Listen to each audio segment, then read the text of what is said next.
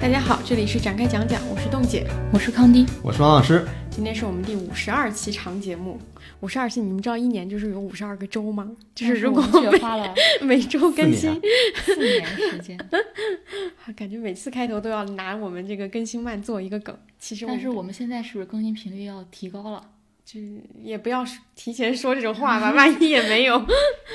对，然后我们这一期长节目呢，就是会从一个作品开始聊一些现象，或者说我们关注到的一些呃社会话题啊。这个作品就是下一个素汐，大家应该如果熟悉我们的节目的听众，应该都已经有所关注这部电影了。然后呃，上一期我还看到有评论区有听众问说为什么没有聊，然后当时就说我们可能会做长节目。关键是王老师跟人家说的是一期精彩的场景，那怎么呢？你不认同吗？让我压力很大。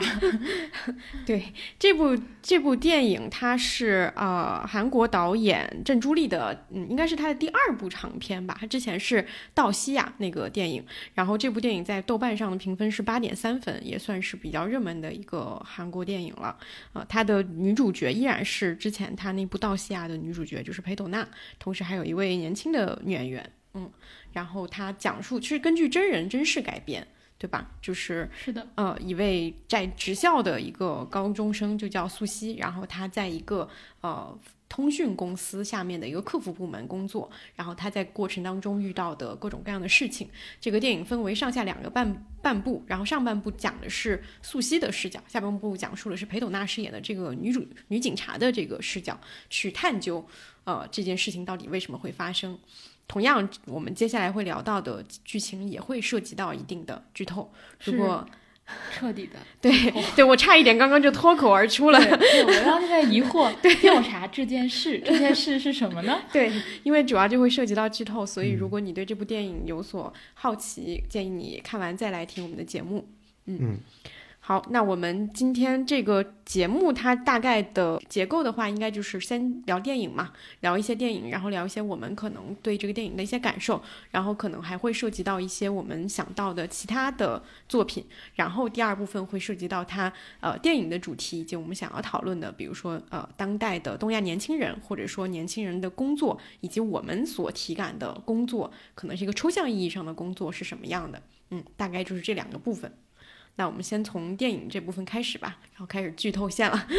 剧透线，对，剧透的一个最大的一个点就是这一部电影里面这个素汐这个标题上的这个女孩，她其实在故事的中段就已经去世了，她是自杀。然后后半段刚刚说的裴董娜要调查的事情，其实就是素汐为何而死，对吧？这是这个片子不算是一个悬念，但是它是围绕的一个很大的一个主题。嗯，我们可以先聊一下，就是对这部电影的一个。呃，简单的一个感受，或者说是什么让你想要看这部电影？嗯嗯，因为它跟之前我们看的另一部电影其实很像，叫《熔炉》。嗯，对但是我觉得这部电影比《熔炉》更绝望，是因为这部电影里你甚至找不到凶手是谁，你不知道到底是谁杀了这个苏西。当然他是自杀，但是我觉得导演有这个意图在里面。包括它也是一个以真实事件改编，也就是二零一七年泉州发生的一起也是呼叫中心的女实习生自杀事件。最后，它同样的推进了韩国的立法，因为韩国最后。也是在今年年初推进了一个职业教育培训促进法，所以这两个点我觉得是有相同的地方的，但是不同的，我觉得它的可能更绝望一点。这个片子，嗯嗯，最早新闻我看的是，因为这个片子很早就被打上了“东亚年轻人与工作”这个标签，然后我也会觉得“东亚年轻人工作”这三个关键词 基本上是可以说这半年以来最高频的词汇，就是我们在社交媒体上也好，在传统媒体上也好，此处。艾特人物杂志 和每日人物，我们每天都在看到类似的新闻发生，所以我当时是抱着这样的一个非常明确的主题去看这部电影的。然后我看的时候，最让我呃意外的，除了刚才王老师说那个系统的那部分，系统在杀人这部分是，我觉得素汐的这个人物很特别。就她一上来就告诉你，这不是一个温顺的女孩，她不是一个温顺的任人宰割的绵羊，因为她开头。呃，在她进入工作场景之前，只有两场戏，一场就是她在跳舞，我觉得这是展示了她非常强大的生命力。一个是她跟她做这个直播的一个朋友一起去一个餐厅吃饭，然后他当场打了另外一个人，嗯。啊，这我而且是个男性。啊，是个男性，是因为他对他朋友那个直播冷嘲热讽嘛。对对，大概就说，嗯，不过是蹭了时代的红利罢了，这些网红有什么了不起的之类的。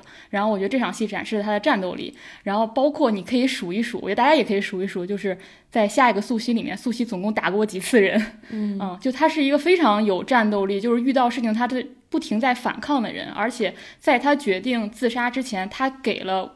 很多很多人以信号，嗯，甚至他也之前就有过呃自杀的行为，呃，所以我觉得他这是一个非常特别的人物。我觉得这点是可能跟以往的这一类跟社会新闻当中不太一样的部分。对，就跟我们想象的一个会自杀的人其实是有出入的。嗯，所以我觉得这部电影导演最重要的也是在说想说一个故事，就是一个如此坚强的女孩子为什么最终孤独的以自杀的方式死去。我觉得她的整部片子。与其说是他想探究那个系统，我觉得真的他做这部片子的真正的动因是他的情感上的动因，对，非常明显。因为这个片子你可以做成商业片、悬疑一点，你就直接倒叙嘛，对你不用做成两块，做成两块就非常像非虚构那种 做法，就是我一定要把这个，同时我要把这个小孩的心里怎么想的表达出来，因为用第一人称表达，然后同时我要用第三人称把这个系统写出来，它其实是两块，所以我觉得他放弃了一些嗯商业片，同时也放弃了，因为它也不像燃烧那么的。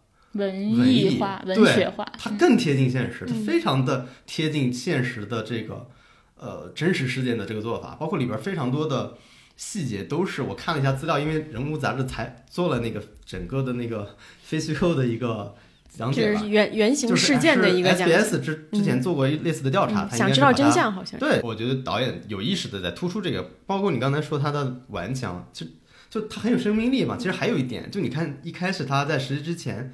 他是去买那个珊瑚色的口红的，但后来他就没涂了。就是，就是你能发现这个人是如何从一个有生命力的人，慢慢慢慢变成一个很孤独的，然后生命力不断衰减，最后到到达结尾的这么一个故事。其实导演就是很真实的把人为什么可以从那样一个人变成最后那样一个人，很好的呈现出来了。嗯，所以可能对，所以这里边可能有很多细节去呈现这些东西啊。嗯，嗯是的，就是这个电影确实是，我觉得最开始大家，呃，对他有印象，应该都是导演上一部电影还是留下了给大家留下了很深刻的印象嘛，因为尤其又是裴斗娜饰演女警察，但是她跟上一部还是有一些很大的差别，她还是集中在了，其实主要笔墨还是放在素汐身上，而不是这个女警察身上，而且他两刚刚说的他上下两部的两个结构，上上半部其实是你会发现什么东西在一步一步压垮他，下半部其实是裴斗娜一一层一层。往里去更深的去进行这个追问嘛，它还是有一个很明确的上下两部的一个递进的这个过程的。但是它确实，我印象深刻的也是。最开始的时候，他跳舞那件事情，因为我们其实会讲到现在，呃，讲韩国讲 K-pop，就是跳舞，就是什么随机舞蹈。我们之前也聊过，就是你会觉得这个事情是一个非常有活力的事儿，就是跳舞本身作为年轻人的业余活动，是一个展示自我的一个一个事情。然后他也讲了，在这个舞社里面，比如说他的那个曾经的那个。嗯，师兄还是什么？那个跳的很跟他一样跳的很好的那个人，我印象最深的就是他有一次去找他的时候，发现这个人是一个会被同会被那个同前辈打头，对对对，就是那个形象跟他们在舞社的当时那种快乐和张扬，完全是形成一个鲜明的对比。我觉得在这些细节的处理上，他肯定是根据呃真实事件会有一些导演自己的加工的，但是这些加工都呃很准确又很微小的传递到了可能观众的心里。嗯，这个电影就大家还有。有没有什么特别深刻的台词，或者说是一些具体的场景？我觉得印象最深刻的就是他从地下室出来，看到外面下雪的那个，嗯，那一幕，嗯。嗯，雪在里面代表着什么？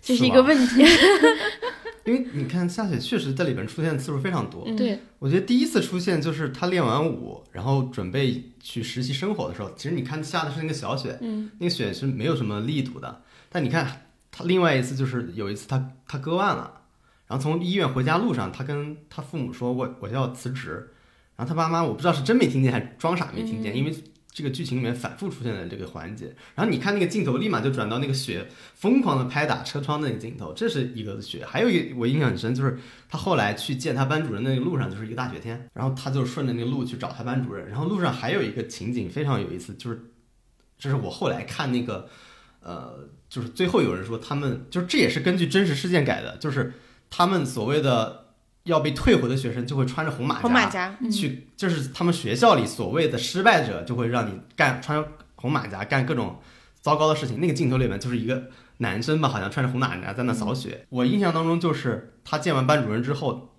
呃，踏过那片雪之后，他就是真正的觉得我我需要走到那一步了。嗯，对。还有一场雪是，也是刚才讲开头前两场戏，他跟他那个直播的同学一起，他说今天是初雪，嗯，好像这个雪就是从初雪，初雪代表着希望，对，然后到慢慢这个雪变得越来越肃杀，越来越代表着死亡的气息。嗯，我印象很深的是，就是他一旦开始工作之后，这个所有的人物都发表过他对工作的态度，就比如说。呃，最简单就那个路人，那个路人就说这些人不过是蹭了时代红利罢了。然后我觉得这个也很有意思，就是我们从来我们只觉得年轻人在蹭时代红利，而从没有反反思过自己是不是也蹭了某种时代红利。然后素汐开始工作，然后组长给他说的可能前几句话就是说，咱们这个工作从头到尾就是要控制情绪。我觉得这个也是工作场景当中一个非常典型的术语，就是一定要情绪稳定，一定要足够的理性。再接下来就是。大老板可能他也不是大老板，他可能是某个区的老板，然后他就是完全是一种战争术语在描述工作，就是你这个地区和另一个地区的战役，谁在获胜。再后来就是素素汐在一个车里见他老师，好像是要补签一个什么合同。当时素汐第一次是觉得这个工作可能有点不对劲，然后老师就跟他说：“社畜工作不都是这样吗？我不也这样吗？”就是。其实后面还有一次他跟老师的对话，老师也基本上表达类似的类似的意思，对，就是说工作都是这样，就是说这都是课程的一部分，你怎么能这样呢？就你看他老师的说话，经常有一怎么说？他说你这样是对学校的损害，因为你阻碍了后辈的前途。就他就非常咱们东亚人，他以一种集体压力来规训你，说你这样不光是你自己的事儿，而且是整个学校的事情，对吧？对，包括老师也经常强调说。工作都是有喜有悲，有好有坏的。我觉得这个话我们每个人都应该很熟悉。当这个话出来的时候，你不能说这句话是错的，它肯定是对的，但它是一种，我觉得这种话都是一种阻碍。就当别人说出这个话的时候，我们就无法进入更具体的、更细微的讨论了。所以，看似我是可以再跟你沟通的，但当你说出这样话的时候，我们的沟通就无法进行下去了。对，然后再后来就出现了。你看这里面的每一个角色都表达过他对工作的态度。后来出现了一个女领导嘛，就是当组长自杀之后出现这个女领导，她和这些员工们见面，她第一句话说就是大家镇定下吧，然后开始工作吧，工作总不能丢下来不管。就当这个公司已经死人了，我们第一课要做的依然是要稳定情绪，要继续投入工作。然后其实这个话那个老师也说过，老师说休息好了继续上班。对，就是他自杀之后，然后他去找老师去那个。说他的困惑的时候，老师说的这最后一句话就是这个。嗯，整理整理情绪，开始工作吧。就是这样的话，我们日常生活当中都很常见。然后包括还有一个，他们讨论工作态度，是他跟那个做直播的好朋友一起讨论。因为当时他们谈到了这个，也算是素汐的男友呃，就是因为他那次见面发现这个人是呃被欺负、被打、被剃了光头。然后那个直播女孩说：“那就走呗，为什么非得在这儿工作？”然后素汐就说。呃，他没有父母，就大概是没有人为他兜底，他必须在这里工作。然后他们俩就发生了讨讨论。嗯，然后那个直播女孩就说：“那我有地方去吗？我也没得选。但是你看，我就辞职了，我又怎么样？”他们当时发生一场争吵。其实我觉得这个也很常见，就大家面对自己的工作都有一个自己的怨气，但那个怨气有时候彼此是难以沟通的。一旦沟通了，好像还上升到我的工作更惨哦，我更惨，我的工作我我比你还没得选，但我怎么怎么样？我觉得这个也是。非常非常正常，我们日常生活当中跟朋友之间也会发生类似的事情。嗯，对。再往后就是又展现了他父母。当素汐有一天是在家里休息的时候，他父母的态度就是大公司就是不一样。嗯啊，大公司是可以休息三天的。我觉得这个也能反映出父母那那一辈儿他们对工作的态度。嗯，甚至包括那个舞蹈室的同学们。就中间有一段不是素汐去了舞蹈室，又见他当时一起跳舞的小伙伴嘛？那些小伙伴就簇拥在那个素汐身边，然后就说啊，你现在是白领啊，你去大公司工作了，然后你可以化妆啊什么的。我觉得这个也很像，很代表我们在没有进入职场之前。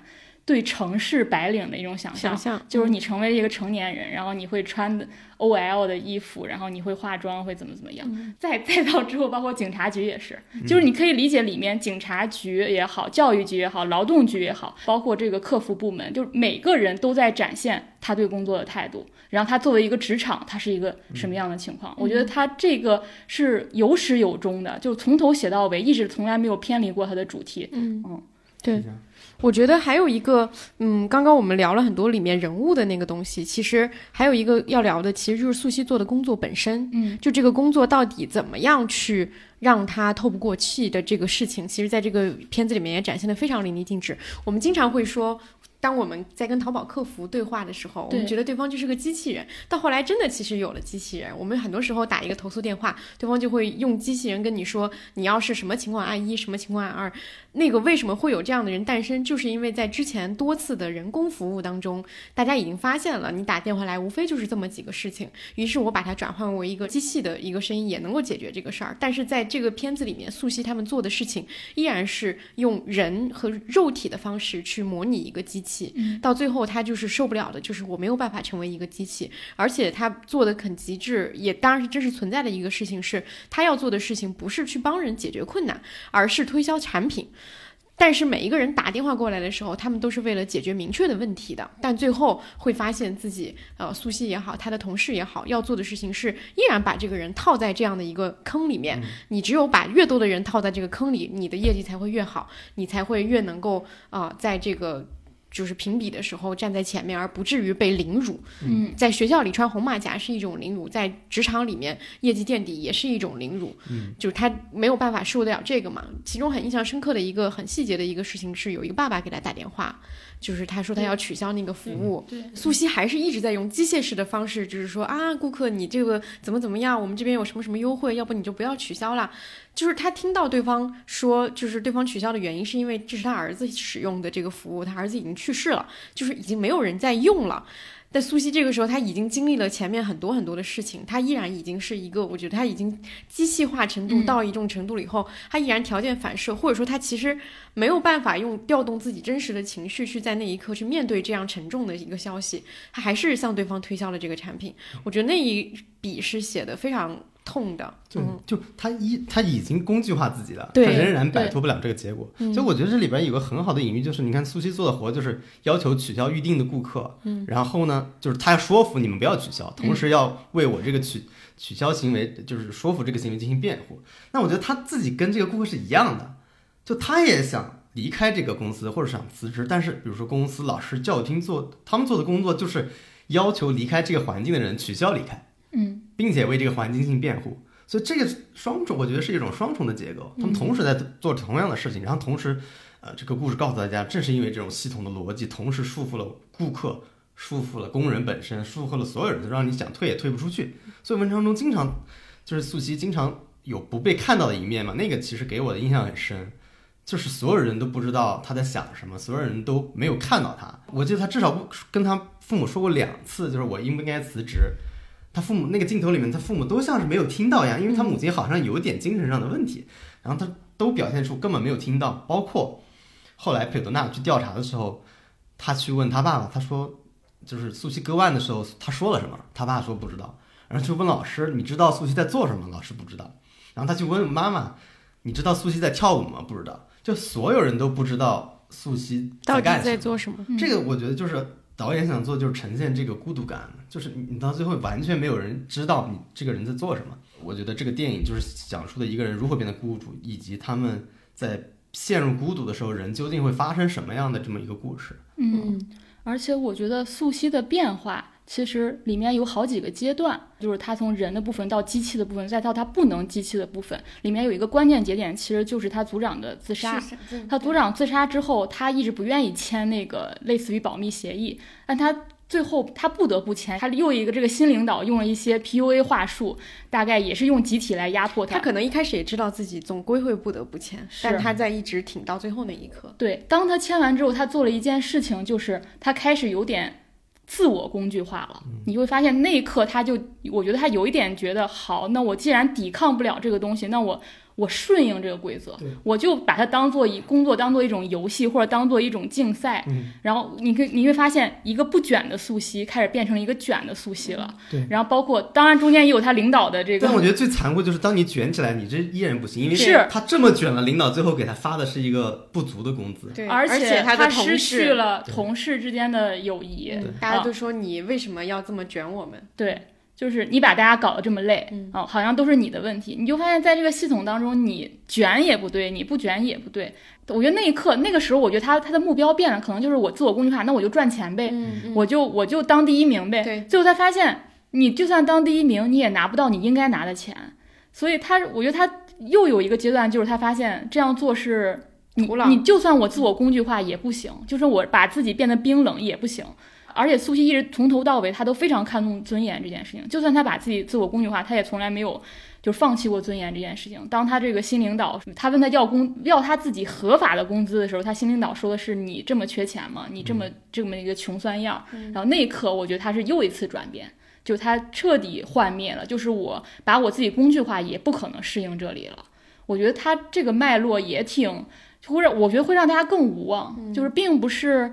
你自我调试就能解决这个问题的。嗯，对。还有个印象我很深，就是最后那个，嗯，有真和素汐都有一个在那个酒馆里面坐着，然后一一个道阳光打到他们脚上，然后他们有一个特写的镜头。嗯，那个镜头让我想起《杀人回忆》，因为《杀人回忆》其实是一个直视镜头，它当时的含义就是我要直视真是真正的凶犯，因为当时那个凶犯没有抓到。嗯。但是我当时在想，哎，他们也给了这个特写镜头，但他们不是直视镜头。我在想，是不是因为？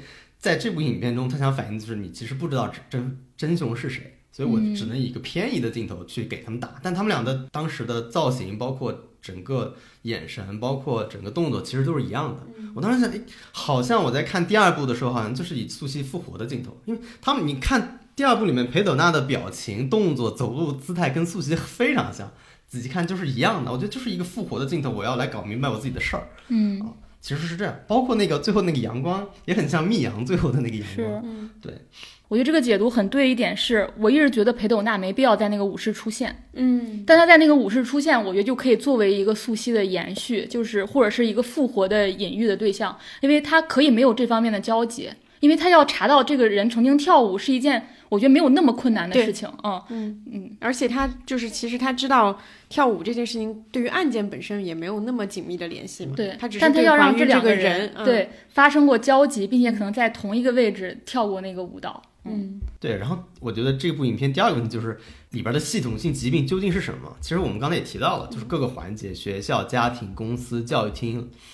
他们共同的作用在里边，我去查这些资料，我觉得还是挺有趣的，因为它毕竟是个根据真实事件改编的嘛。比如，首先就是这个呼叫中心公司，它其实使用的是一种不断循环的分包和再分包的方式，就是它建立了多层防御。比如说，因为有这种分分包方式，所以你的管理层和功能直接对抗的可能性非常低。他们会以不同的方式去产生这种对抗，但是这种结构使我们在日常的工作中很难面对真正的敌人，因为它消失在结构里边了，你根本找不到。真正的大老板是谁？你只能通过中间人或代理人的这个角色去去表达你的不满，然后他们也只有通过中间人代理的角色施加这种压力。所以这种是一种工作上的技巧吧，或者说一种公司的这种常常规运用的这么一种方式。包括你看电影中间，裴斗娜去质询这个公司的时候。公司的反应什么？他说推给学校。对，他说你怎么给我们送来这么有严重问题的学生？嗯，就这里面不会有人真的在保护学生，或者说真的在解决问题的。因为你看，从公司就算了，但是从学校、教育厅、警察局、父母，他不都是应该在保护学生吗？嗯。但是你能发现这里边没有人在做这件事儿，所有人都在推我的推我的过程中不断的伤害学生。呼叫中心说什么？说你怎么给我送来有严重问题的学生？实际上在现实生活中，这个真实案例里边，这个公司就做了这件事儿。他们不断的去扒这个学生的私生活，而且还传他的各种谣言，这是他们做的事儿。那学校说的是什么？学校说，那我需要就业率，因为当时李明博政府提的那个目标就是二零一一年那个专门就是所谓的他们的这种职业学校的就业率要二百分之二十五，二零一二年要达到百分之三十七，二零一三年要达到百分之六十。所以学校的这些补贴就根据就业率的不同的差别来发放。如果你达不到这一目标，就会评估这个学校的用处，比如说就可能关闭你。所以你看节目里面也说了嘛，就是学校说，那如果我们不达到这个就业率，那可能就要关闭我。那裴德纳去找那个教育厅专业，说你们教育厅怎么说这个事儿？那个教育厅的人说，那你是不是要造教育总厅呢？那这个事我也管不了。然后他又说，那教育厅有没有发现这种合同没有办法保证实习生的这个安全，包括他们的这种各种权益。那教育厅的那个小哥就说，每个人都对自己的工作有理解。他说的是什么？他说我们这是根据数据统计出来的一些东西。那至于有没有这个伤害，那是劳动局的事情，不归我们管。踢皮球，对，就是你就发现最后他的所有的寻找、所有的质询是徒劳无功的。嗯，就是他找不到一个人来为这个自杀事件来负责。嗯，这个是我觉得。呃，电影最后想传递的，也就是说，给我们展示的系统的问题到底是什么东西？那到底是谁的错呢？好像不是都没有人错，好像所有给出他的理由都是这就是现实。而且我觉得更让人难以接受的就是，并非所有人都是出于恶意这样做的。这个是我觉得更让麻木，嗯，对，就是他们好像不是说我，甚至是一种无知，对，就是并没有在里边犯了多大错误。你要这么说，你这么理解，他就忠于职守，他也会这样。对，所以他其实就是说整公整个公共系统整体性出现了问题。比如说，我看导演说，与其说这个苏西的死，或者说当时真实人物那个叫秀妍嘛，她的死是因为精神压力，而不如说她始终都处在一种明显不公并且毫无希望的一个境地里边。这个是我觉得整个系统里边。呃，这部片子想想反映的，也就是后半部分想反映的这个现实，嗯，也是非常细节的呈现了。嗯，刚才王老师说那个外包，我觉得中国也有非常多类似的事情。我们现在的生活完全围绕着各种平台嘛，比如说快递平台、物流平台、打车平台、外卖平台等等。而这些平台公司，我们看起来它是一个超级大的互联网公司，但它其实都是由众。众多这种众包形式的这种小公司组成的，而在上面的外卖员实际上就是没有劳务合同的，因为他签的可能就是这底下的一个众包公司，然后这个众包公司其实就是把它变成一个零工的形式。比如说我们之前看过很多，比如外卖骑手的死亡，这个平台是无需负责任的，因为它其实跟平台本身是没有劳务合同在的，然后他跟这个众包公司签的也不是那种正常的劳务合同，所以这种事情会。越来越多，而且它，而且它是一种非常隐蔽，它是让你觉得很进步，因为我们现在有零零工经济了，我们有平台经济了。但是你如果跟以前比起来，你的工作是更没有保障的。是的。然后我还有一个感觉是在这个系统当中，还有一个很有意思的现象，就是你会发现人在各个环境当中都被替换成数据了。比如说他在客服部门，他是替换成他的业绩。你看那个公司会贴上那个表，就每个人的那个。你排名多少，然后你的完成率多少等等，然后你在那个教育局，你可能是升学率的一部分，然后你在劳动局，你可能就业率的一部分。我们好像在各种环境当中，我都不再是一个具体的人了，而都变成一个小数点后面的一个分微，对，非常非常微不足道的一个小数据。嗯，是的，是的，这个，所以这也是我们为什么觉得说这部电影它让我们感同身受的一个很大的原因，就是你总觉得这个事儿在。我们身边一定也在发生，是的，嗯，而且最让人痛心一点的是，你别无选择，嗯，你发现最后只有一条路，甚至你的路非常非常窄了，对，是。这个也是我觉得很有感触，因为在后面的时候，他其实有场戏是裴斗娜去挨个质问嘛，就他有很多场戏就是质问了苏西不同的。导致他死亡的这些人，就是或多或少影响的这件事情。这些人，嗯，裴斗娜的质问其实是同质的，就是他每一个质问其实都是一样的意思，就是你们怎么能够放任着这样的事情发生而不管？但是所有人的回答都像刚刚说的，它是一种甩锅，或者说是一种呃撇清自己的关系。其中他去到那个啊，就是那个公司的时候，他们当时那个场景就是很典型，所有人都不敢看他，对，不等人看他，而且你能够明确的发现这些人都扮演了什么样的角色。比如说那个女领导，她在这个环境里，她就是一个温顺的人，就是她是一个呃听从上级指令的一个人，她在维护着公司的啊各种权益。然后还有一个律师，这个律师就是摆出一副非常。熟熟悉的一个姿态，就是说你你要来解决问题的话，我们有各种各样的方案提供给你，但是你别追究了，就是你你不会是真的想要追究吧？那律师那态度。然后其中有一个人在裴斗娜逼问到一定程度的时候，他说了一句话，就是说如果受不了的话，辞职就可以了。这个就是选择的那个意思，就跟虽然跟刚刚呃阿康说的那个他跟他朋友讨论那个其实是一个意思，但是你能发现这样处在这样位置的人问出说出这样的话的时候，他的那种。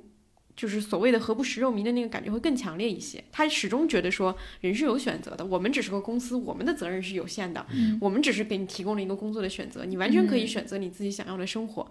但是实际上，素汐们就是没有得选。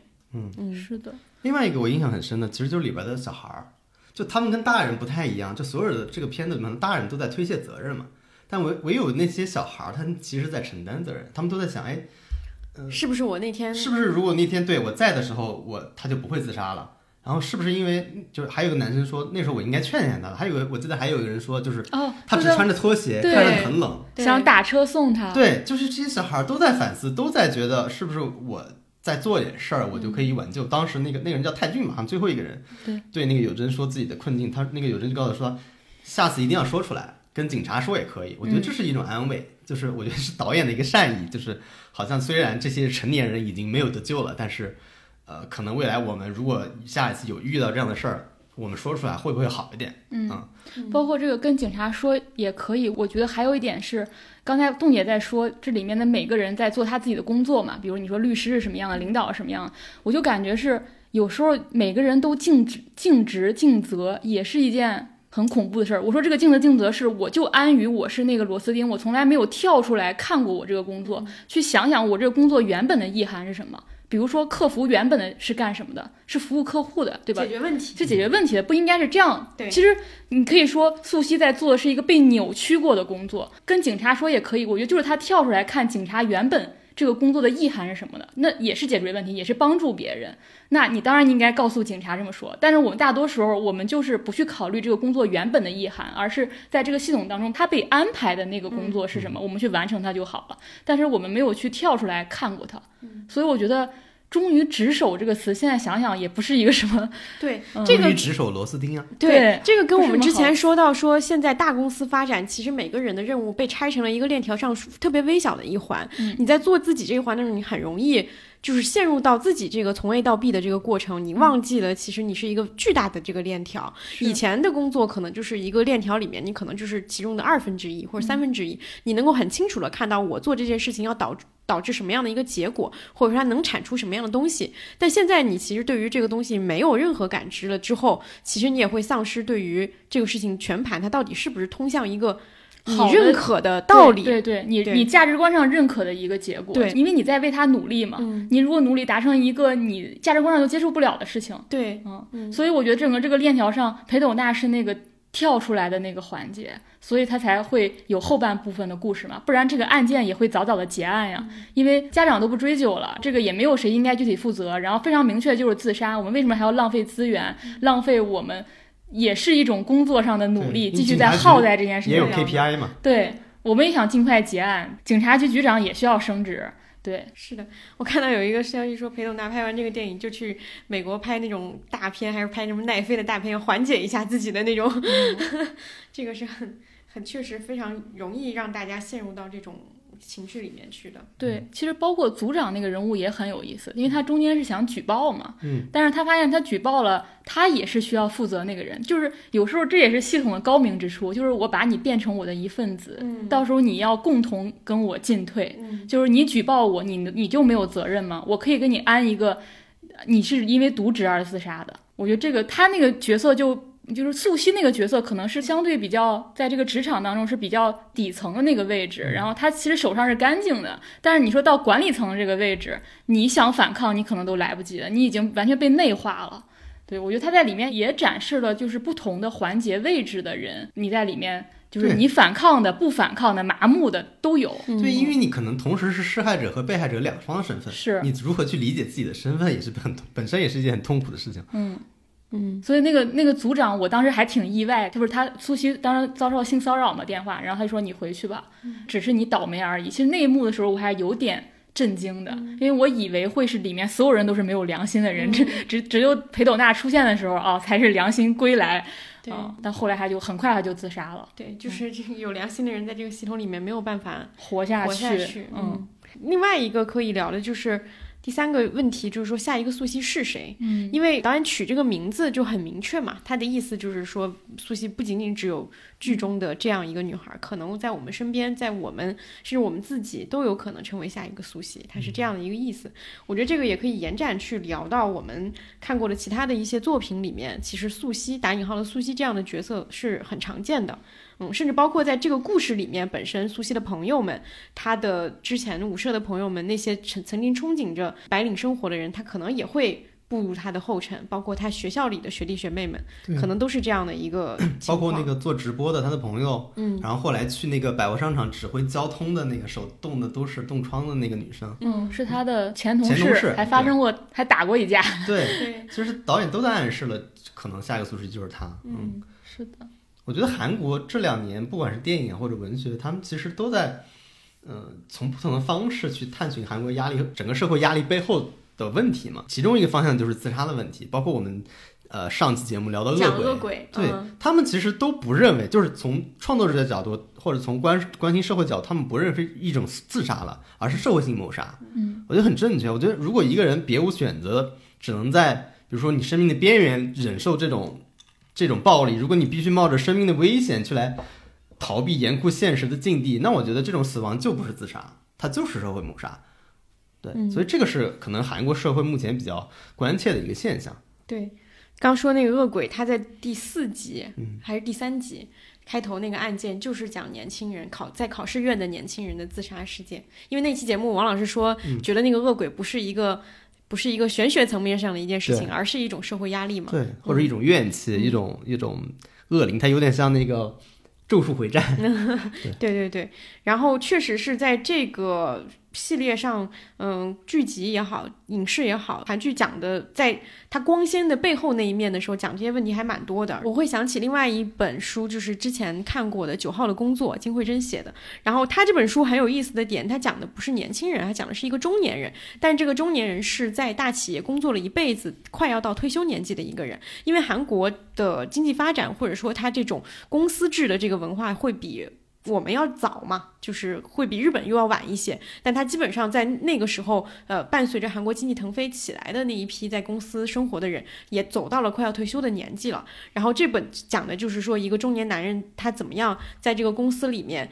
呃，公司想要优化它，但是可能由于工会的原因，由于各种各样的条款，没有办法直接的把它开掉，所以他就用了各种各样的方式把它，比如贬到分公司，然后分公司贬到其他的一个他是完全不擅长的一个领域、一个职位、一个岗位，然后最后到了一个很偏远的一个地方，就是他想要让你。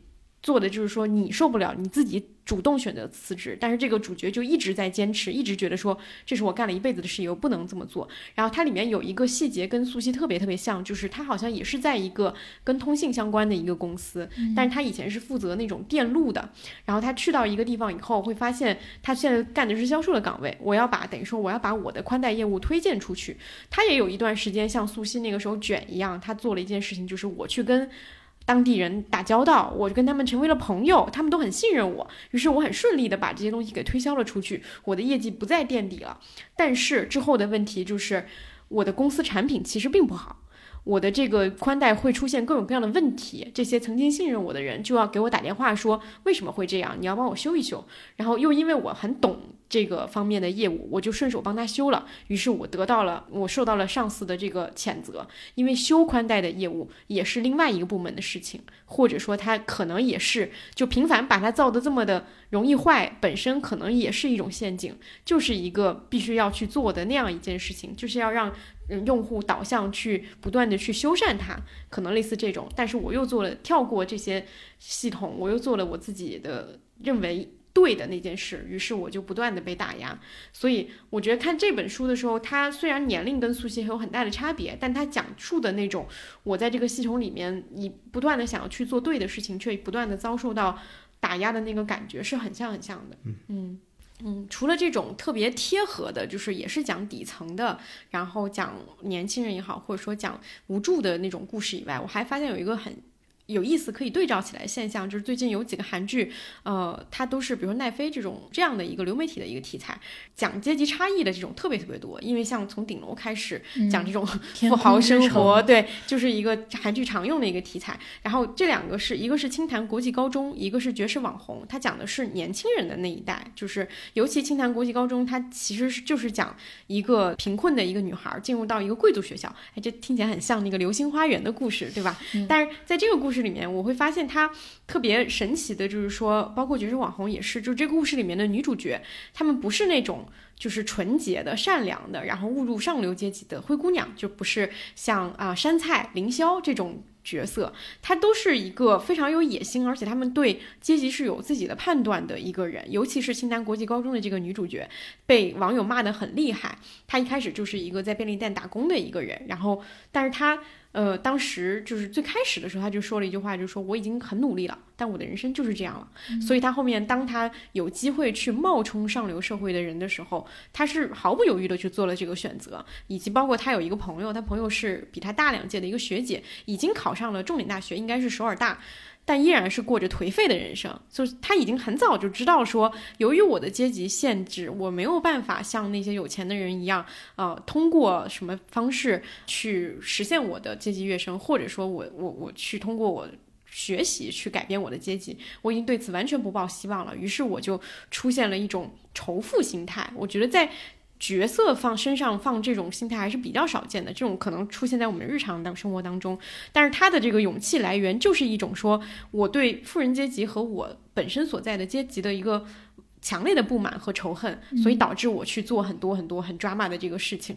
我觉得这个去设置的这样一种人物，可能反过来也是韩国年轻人心态的一种代表，就是我已经非常清楚的知道我的命运不可以被改变，所以我才要去毁灭，或者说我才嗯。涌生出一种更深的一种绝望，这个跟我们可能之后会聊到，就是我们的那时候的感觉，或者说更早一点的感觉，可能还是会有差别。我们当时的时候还是会很坚信知识改变命运类似这种话的，但是我觉得这个问题可能在嗯韩国年轻人身上也会比较的嗯直接的去体现。嗯，甚至包括说日本年轻人当时就说他们躺平啊什么之类的，也有那种感觉，就是说，因为你现在进入的这个社会，它不是一个金字塔那样的一个一个地方，你是一层一层往上升，而是说你面临的压力或者说你面临的问题，其实是四面八方涌来的，你根本没有办法在你的阶级做出这样的一个改变和努力了。我在想，类似这样的主题，中国是在如何表达呢？就是类似于关于当下生活的阶级表达。在我们的文艺作品当中，在中国的文艺作品当中是如何体现？在古偶里面体现。对对，我是什么神？你是什么神？古偶里面，古偶里面可以非常大胆、清晰的表达阶级。对，只有古偶可以存在阶级。但古偶现实我们都是一样的。对，但古偶里面的阶级观也还是挺。就是它很简单呀，就就是要么你是特别高高在上，我是很卑微。不，它也有很残忍的地方。我记得当时看《苍兰诀》的时候，第一集也是一个阶级倾轧和职场倾轧的故事啊。但是我觉得，因为它是架空的，所以它残酷，我们也不会觉得它危险。嗯，是不是？对，而且我觉得国偶里面有，甚至有大部分。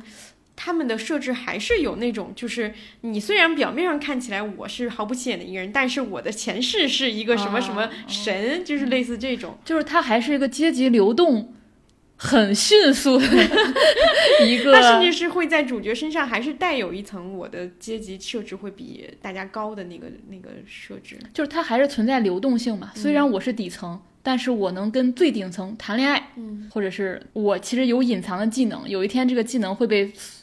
天界所有天界、地界、三界所有人承认，对，是的，他还是有希望的。嗯，我觉得这可能也跟大众流行文化产品和小众表达的区别是有关系的。因为你在一个大众产品里面，你会发现观众其实也没有办法接受一个角色真正的贫穷和。弱小，甚至像刚刚说的，他呃，为什么大家对于那个韩剧的女主角骂的那么厉害？就是大家预设穷人你可以穷，但是你得善良，嗯，就还是有这样的一个预设，但是不是像素汐这样的作品，它其实是一个真实的一个表达。我们现在可能缺的是，当然两部分都缺，但是在真实这部分的表达上会更缺一些，嗯嗯，所以就很难，只能在看到素汐的时候心想说，哎，可以用韩国人来表达呀，对，又带了，对。这也是现在的一个写作技巧，就是通过写韩国来写中国嘛。是的，好的，我们关于电影部分想聊的，以及电影衍生的一些作品想聊的就到这里。我们接下来就去聊更深的一个年轻人和工作的一个主题。我觉得必须要说的一个点就是去聊到现实情况里面。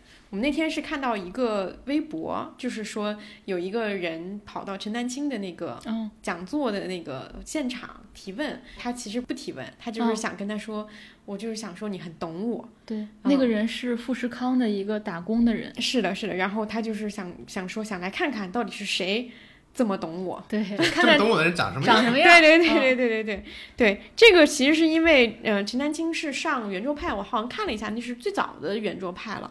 然后他们聊那期聊工作就是为什么现在大家都不想工作了很早很早之前的一期的时候他就聊到就是说富士康的工人他就说不是工作让他绝望，是上班让他绝望。嗯，这两个词之间的微妙差别很很有意思。然后他就说，大部分来自农村的人，失去土地，然后没有教育背景，也没有父母支持的人，他真正的选择很少。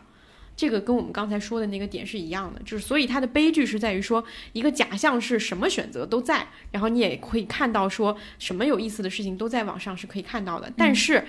作为个体来讲，逼到你面前的一个问题就是你没有选择，而且网上所有那些光鲜的事情跟你都没有什么关系，对，或者说太难了。他就他就讲了这个，我觉得是这句话打动了那个去到现场的那个人，因为终于有人告诉他说，不是你不努力，嗯啊，因为所有人都告诉只要你努力，你就能改变你的命运，你改变你的生活。但有一个人告诉他说，不是你努力就能做到的，是你真的没得选。嗯，这个我觉得是，嗯。去聊到素汐的时候，会提到的我们的现实情况，因为我们可能现在在网上讨论的一些话题，或者说我们能够看到的世界，都是一个有的选的世界。是的，嗯，但其实有大量的故事是没得选的。嗯，我还看了那个，就是端传媒有做几做一些那个。呃，关于职校的一些报道，因为前几年就开始有讲什么职校什么分流，包括那时候大家还在讨论是不是以后就是上高中的人没有那么多，上职高的人会变多啊等等，但是后面也没有什么后续嘛。但是在那个采访里面，他就会有提到，就是说有很多年轻人。也是跟苏西一样，可能我在学校里面，在职校里面学的明明不是这个专业，但我最后能去的地方就是一个流水线的一个工厂，或者说其他的跟自己完全不对口的一个事情。我还看到有人提到说，比如江西的一个职校和浙江的职校，它也有很大的差别，就同样是同一个专业，因为有有一种路径是我们会看到会有宣传的，就是有职业技能大赛。就是在世界上举办的那个东西，然后有很多人去参加那个比赛，如果得了奖，你就成为一个高级技工。但是有一个学生提到，就是说我们因为我们学校根本就没有某一个设备，所以我们根本没有办法去参加某一项比赛，因为我们就跟其他的人是不一样的，我们从来没有练过那个东西。就他有很多这一系列报道，有很多这样的一些细节在讲的那个故事，其实我觉得看到以后就会很明显的会联想到苏西。嗯嗯，是的，我最近一次联想到苏西。是给我弟报志愿的，真的，因为呃，我弟弟是在就是河南新乡在下面的一个县的一个普通的高中，所以他班上的同学大多数都是四区八县和农村的学生为主。其实我弟，我觉得他在里面已经是占据某种特权和资源位置的小孩儿，是吗？呃，包括对，包括我们家算是算是城里的，如果跟他班上的小孩相比，然后在前几天是他报志愿的时间嘛。我给他报志愿的过程当中，其实我也非常的头疼，因为我当时报志愿是比较的容易的，因为我很明确我想学新闻系嘛，你有很明确的想学的想去的学校，有很明确的想去的专业，那你填起来其实容易的，再加上你成绩还不错，其实你填志愿没有那么费劲。但我弟弟是他成绩很一般，然后再加上他真的不知道他要学什么，就是你问他你想学什么都行。有没有想去的地方都行，就是他在他过去十八年的人生当中，他没有任何的时间和资源去了解这些专业意味着什么，因为河南太卷了，他根本没有什么机会看电视、看课外书，然后去了解那些名词意味着什么，他也没有资源，比如说就有那么多见开阔眼界的机会，知道哦这个东西。呃，旅游管理他只能理解成当导游，他理解不了下一层他可能是干什么，他根本就不知道说哦，酒店它是一个庞大的工程，整个服务体系是有很多很多，他他都不知道这些东西，就是他每个都要问我说，姐姐这个是什么意思？这个专业是什么意思？大数据。技术是什么意思？他每个词他都要问我，我的感觉就是他不是没有兴趣，而是他根本没有办法知道自己有没有兴趣。对这一点让我还挺难过的。我觉得差异性还有的。我去年有个采访，就是采访一些北京可能很很好学校、高中学校毕业小孩儿，他们就在高考之前，他们是有真的有 counseling 的，就所谓你的职业规划、你的未来规划是什么，他们其实在非常早的时候就有这个东西。对，这个我觉得可能是不太一样的地方。另外一个，我觉得报志愿也是个很好的例子，因为之前张雪峰也说不要报新闻系嘛。嗯，我觉得他其实说到了一点，我觉得很关键，就是我们过去我们会相信，哎，我们一旦掌握了一项技能，我们在大学里面报某个专业，比如说十几毕业之后，或者是十几年之后，我们会这些技能会给我们带来回报，就是我们会因为这些技能成为社会上的某个中间分子，或者说我们能过上很好的生活。但我觉得现在的社会好像没有这种承诺了。你且不说现在报的志愿，四年之后那还在不在？还在不 在？是不是原来可能计算机，那现在更复杂了。我不 AI 来了，对 AI 来了怎么办？你四年之后你学了一个完全没有用的东西，那这种承诺已经不在了，那这个事儿就变得特别像买彩票。对，是的，所以我这段时间给他报志愿的过程，因为我弟的志愿他三天内变了三遍，而且是每个学校都变了，我就感觉他在就是随机的做一件事情。我后来我也想通了，我说你不一定要跟你的职业绑定，你就选一个你此时此刻可能想学的。我也尝试跟他做了一些这个。刚才王老说那种个人化的咨咨询，比如让他测了 MBTI 什么的，做了一些职业测试什么的，性格测试之类的，也是想帮他稍微的清晰一点，稍微帮他做一点点规划吧。最后我跟他聊到最后，我弟说了一句话让我特别的难受，就他跟我说。我只有两点的要求，第一点是我想去省外看看，我想去河南省外看看，可能我也只有这个机会，就是离开这个省，然后去见见世面了。然后另外一个就是说我将来毕业之后，我不想进厂。啊，他就给我明确说了这两点，就表达他明确诉求的。是的，我就我觉得刚刚你说的那个点就是。因为我觉得老出现一种主流的话，就是有一些话其实它也比较的虚假，像我们刚刚说的，就是你只要努力就可以实现很多事情，包括你有很多选择。像我们之前我们也会说嘛，就是人生有很多选择，类似这种，以及包括刚刚说你完全可以去做你想做的事情，就这些话，其实在我们的语境里面它是成立的，很甚至很熟悉。对，但是再往下放，或者说再往放到其他一个地方，它其实是一种很残忍的一个。话就是包括像刚刚小康说的，你可以去做你喜欢的事情，但是有一些人他没有喜欢的事情，不是因为他不想，而是因为他真的没有没有机会，没有机会知道。对对对对，是的，他没有这个这个是一个非常物理或者说非常直接的一个一个结论。他们不是说，甚至我觉得在嗯，因为网络导致了大家能看到更大量的信息。我甚至在想说，他们看到网上有人在，我就想起塔塔拉，你知道吗？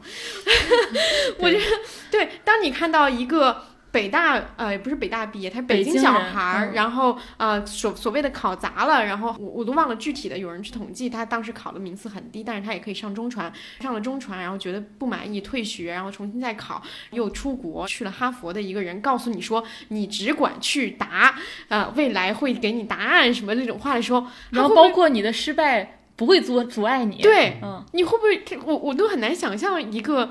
可能根本没有办法，因为那天我们在聊小康弟弟志愿的时候，我们在帮他挑城市，我们在那儿瞎聊的时候，然后小康说，就是说不如就到北京来，然后小康说，哦，北京的，对，不，小康说北京的学校分数很高的，对，就是尤其对河南考生而言，对，就是我觉得这些都是一些隐形的信息差，你根本没有办法想象那样的一个人，他看到网络上有一个人告诉他说这些都不是事儿的时候，他心里是什么感受？合不来北京，对。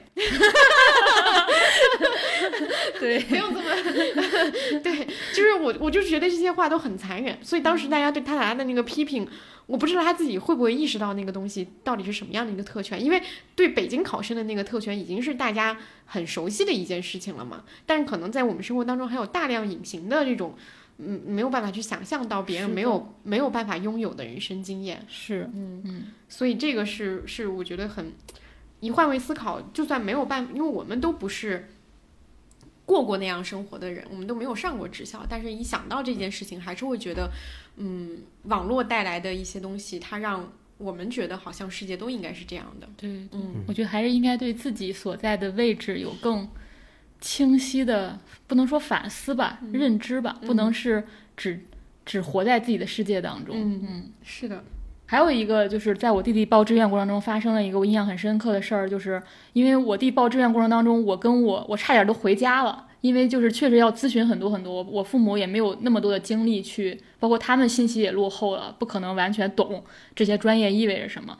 然后就每天在大量打电话，然后修改什么的。然后有一天我弟弟就很烦躁，他就跟我妈抱怨了，他说为什么我报志愿这么费劲，但我班上的同学可能随随便便就填完了。然后后来我妈就说是因就是因为我我弟弟那个环境嘛，因为他班上很多同学都是农村小孩儿，就是他父母可能没有接受过教育，然后家里面家人可能也不懂这个事情，然后那填志愿就更随机了，就是连我这种半吊子的咨询都没有，完全没有信息，也省去了抉择的那个困扰。对，就很快就填完了，然后甚至还有他们班上有几个我弟的朋友都要来我家去填志愿，因为那个河南省那个系统是需要你在计算机上填，就笔记本电脑上填才行，就手机上是可能会出问题的。我觉得那个次是我弟接受了一次。所谓的特权教育，就我弟之前他对这个东西是没有概念，他就觉得这个世界上只分最多分到有钱的和没钱的，那有钱就是穿得好吃得好，他不会想到这其实是一个全方位的差异，就是有些是很模糊的差异，信息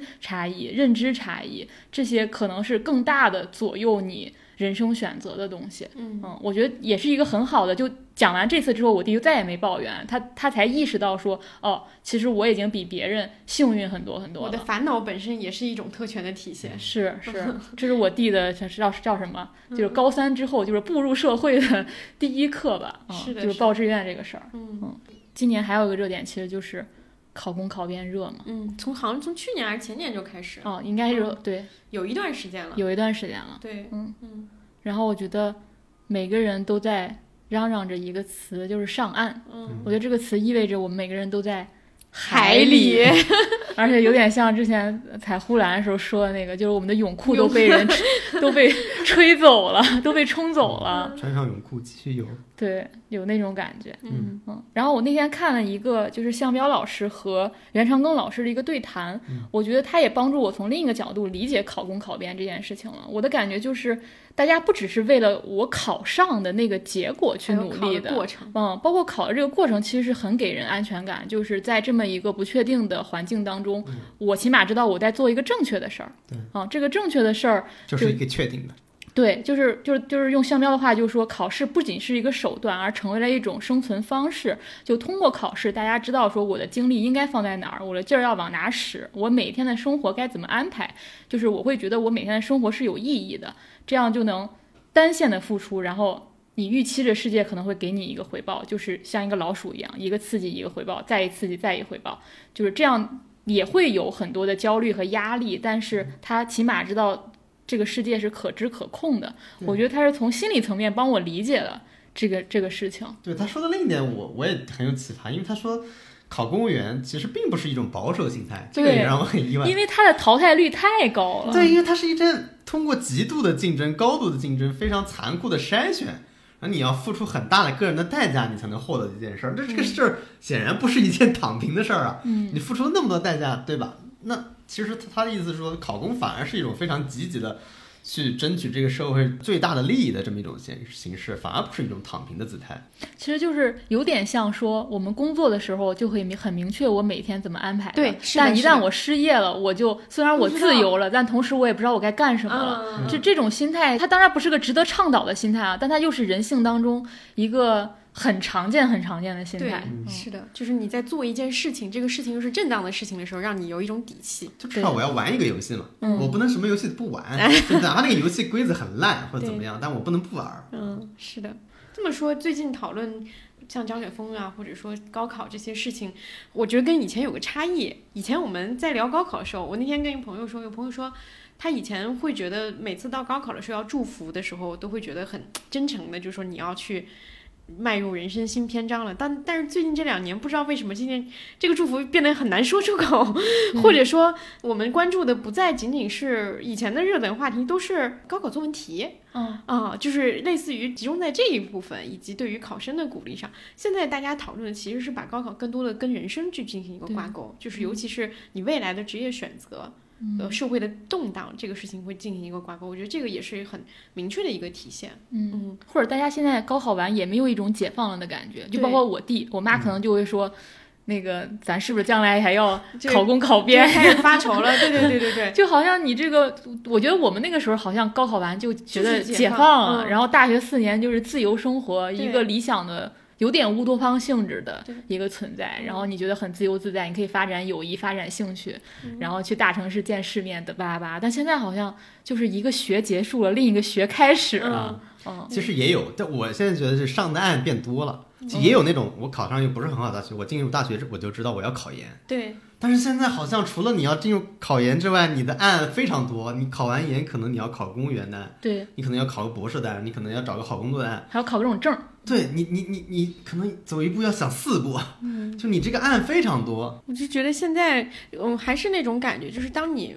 作为一个人，你你在网上看到的信息和各种东西变多了以后，我都很难想象你到底要怎么去抉择这件事情。嗯嗯，就是你会很害怕，越来越害怕。我们以前说到过的，你做错一个选择，导致你的人生跟别人差了十万八千里远，或者说你就彻底掉队了，类似这种恐惧，我觉得也会变多。嗯嗯，当你感到恐惧的时候，我推荐你听我们那个。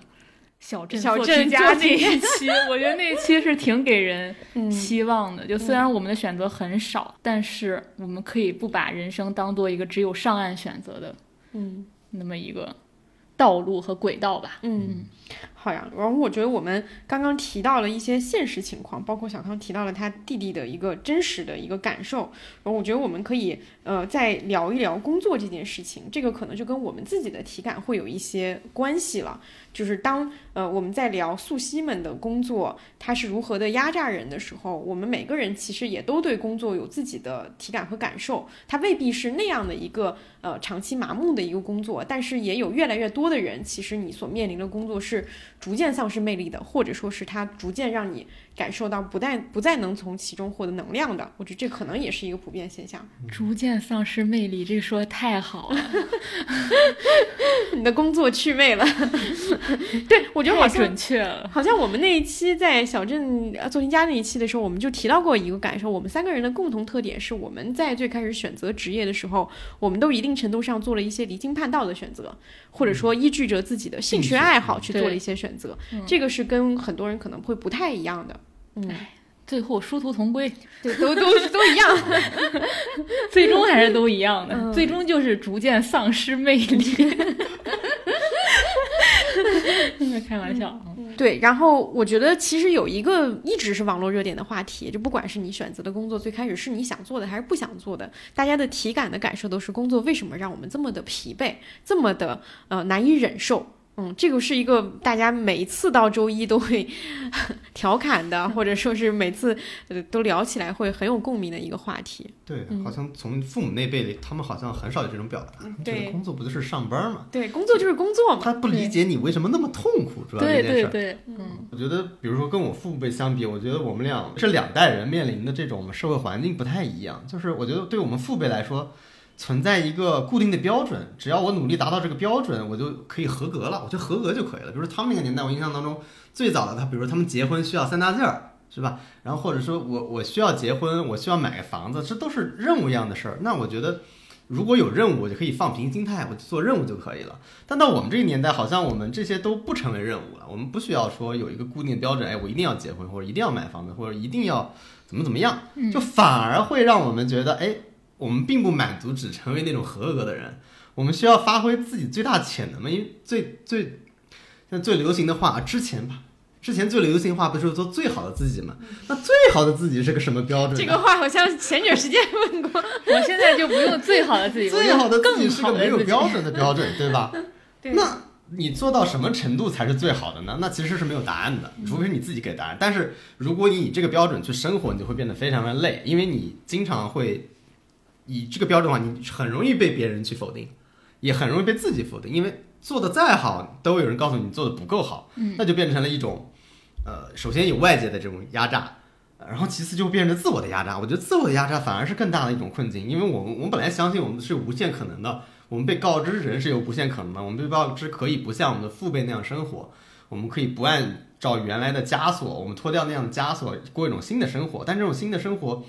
它又是没有标准的，我要最大化的发挥潜能，我要不断的消耗自己，我要透支能量，所以就变得倦怠。我觉得这就是韩炳哲在《倦怠社会》里面他会提出的这种东西。其实这种倦怠是完全是因为我们的观念，因为我们对自我的压榨发而发生的。对，这个其实对整个这个功绩主义的发现啊，也是我这两年才。发现的事情，就是是谁剥削了我，是我剥削了我。为什么大家工作这么累？当然有很大一部分原因是外部的环境的原因，这个我们之前讨论过很多次。我们今天想讨论可能就是这种内在的驱动力。就是我很想给大家推荐一门课程，就是袁长工老师在看理想上有一门课讲，大概是生活与工作的关系，我忘了他那个课程的标题了。然后他其实是用几本书把它串联成一个很好的逻辑去分析。我觉得他整个都在回答工作的意义、工作的价值以及工作为什么那么累。就像刚才王老师说的，我觉得这个里面就是非常内在的变化，就是你会觉得你追求更快、更高、更好这件事情是一个毋庸置疑的。我也在想，说这件事情怎么就变成一个毋庸置疑的？我觉得咱们从小，可能我们在做题家那一期也讲过，我们从小就是接受，就整个的环境都是这样的一个教育，所以你其实也没有跳出来想过，这样就是正当的嘛？我觉得我是这里一两年才开始去想，说这样对自己是不是也是一种暴力？而且你会不停的告诉自己说，这种更好、更强、更优秀是我的自我要求。就是你会觉得这是自由啊，因为这个目标是我自己定的，是我自己想变好的。你你会觉得没有你没有在受压迫，但其实你要是追根溯源，这可能也是一个环境塑造给你的结果。这也是一个变化嘛，就是韩炳哲在那个倦怠社会当中就说，我们原来的人是被驯顺的主体，就是被规训的主体，然后现在变成了一个功绩的主体，然后现在就是我要自己当我自己的雇主，我要永远变得更好。如果我现在没有做好，就是我只是我的潜能没有得到发挥。如果我再努力一把，我把我的潜能发挥出来，我就可以成为一个让所有人更满意的我。嗯，其实我觉得这个也建立在他不承认人的局限性，我觉得他是一种变相的一种。成功崇拜，然后也是一种英雄崇拜，然后本质上其实也是有点自恋的，就是我应该做到最好，我也能够做到最好，我也只要最好的，而不去想，呃，这些东西是这些标准是何来的，然后你就默认这些就是一定要人实现的，有时候你也会变相的把这一套东西用在别人身上，用功绩主义要求你自己，你也用功绩主义要求了别人。嗯，对，你说这个我会想起小时候，我们不是都听过一个，呃，应该是一个谎言，不是说就是类似于那个那个故事，就是用来激励小孩的，就是爱因斯坦的大脑都只开发了多少多少。对对对，这个所有人都听过，就是父母用来激励你，就是说你还有无限可能。对对对，是的，是一样的意思。包括那个，比如奥运会上每次不都有打破世界纪录什么的嘛，就让你觉得那个标准好像是。永无止境的，嗯，但是不是有可能人只能到某个点，对，就进步不了了呢？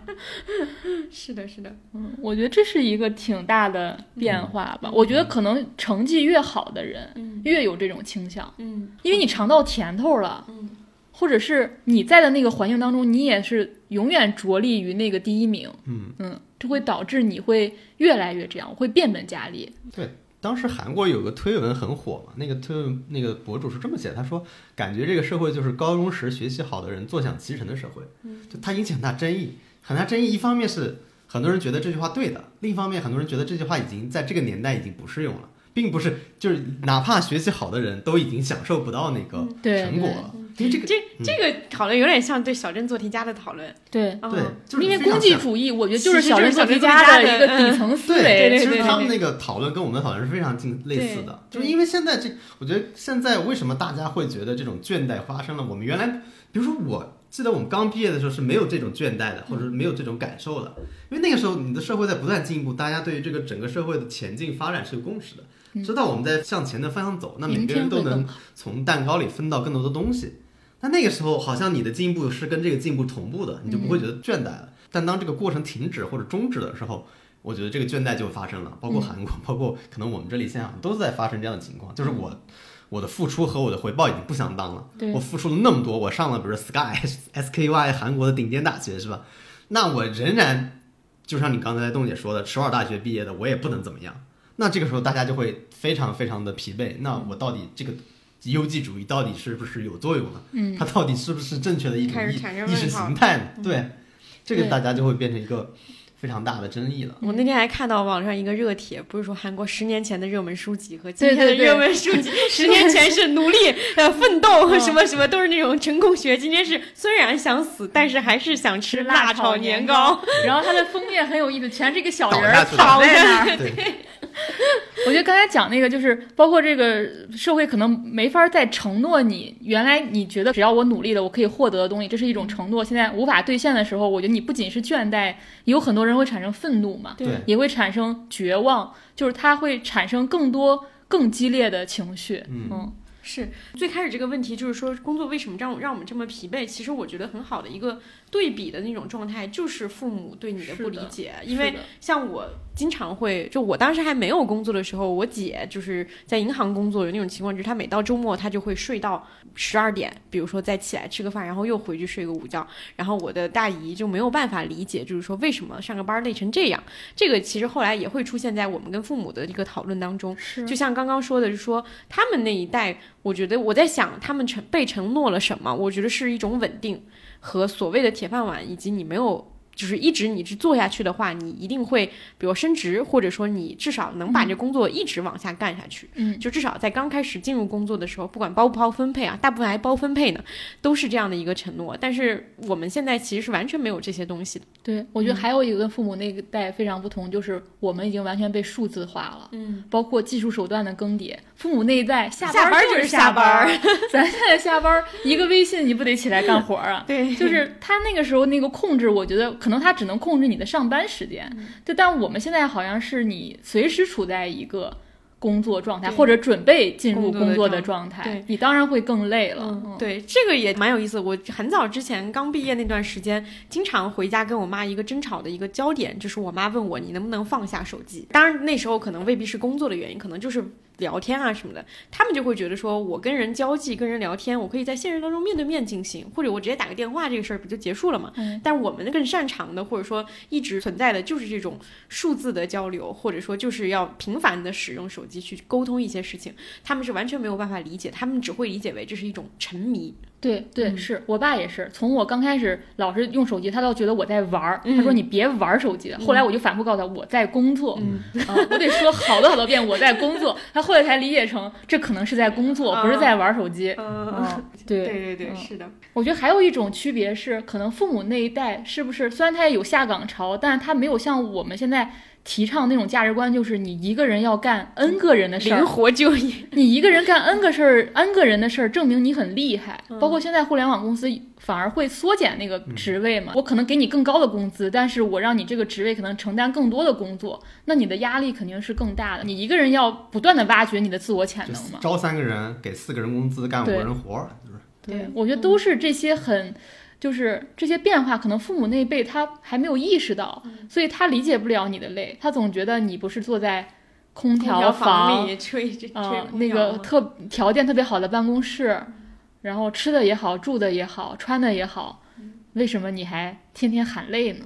是的。好，我们刚刚讨论了工作为什么令我们如此疲惫，我觉得还有一个很值得一问的问题就是。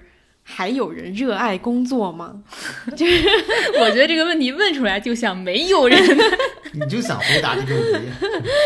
但我其实一定有人热爱一定工作的，对对对，一定是有的。但是只是说超越了网上的梗啊，因为我们就玩梗，大家都会玩，就是说没有人哪有人热爱工作，没有人热爱工作什么。但是我们必须得承认的一件事情就是说，工作曾经对我们来说它还是有意义的，它还是代表了一定的。不管是你的个人价值的实现，还是其他的一种，呃，理想、梦想型的那个东西，但是我们想问的就是说，还有人热爱工作的意思，就是说，还有没有让大家觉得会有动力去做的事情？嗯。或者说，呃，对于现在的年轻人来说，如果没有了对工作本身的这个事情的憧憬之后，还剩下什么？因为像刚刚我们聊到的那个选专业的那个事情，也其实很像是一种结果导向，就是我们在利益评判什么样的工作在四年后还会成为一个呃热门的职业，还会允诺我长时间的上升。你们俩来先说说，身边还有没有人热爱工作？我觉得我很热爱工作，但是工作的魅力在逐渐的消退。就是我很想爱这个人，这个人越来越不可爱，怎么办？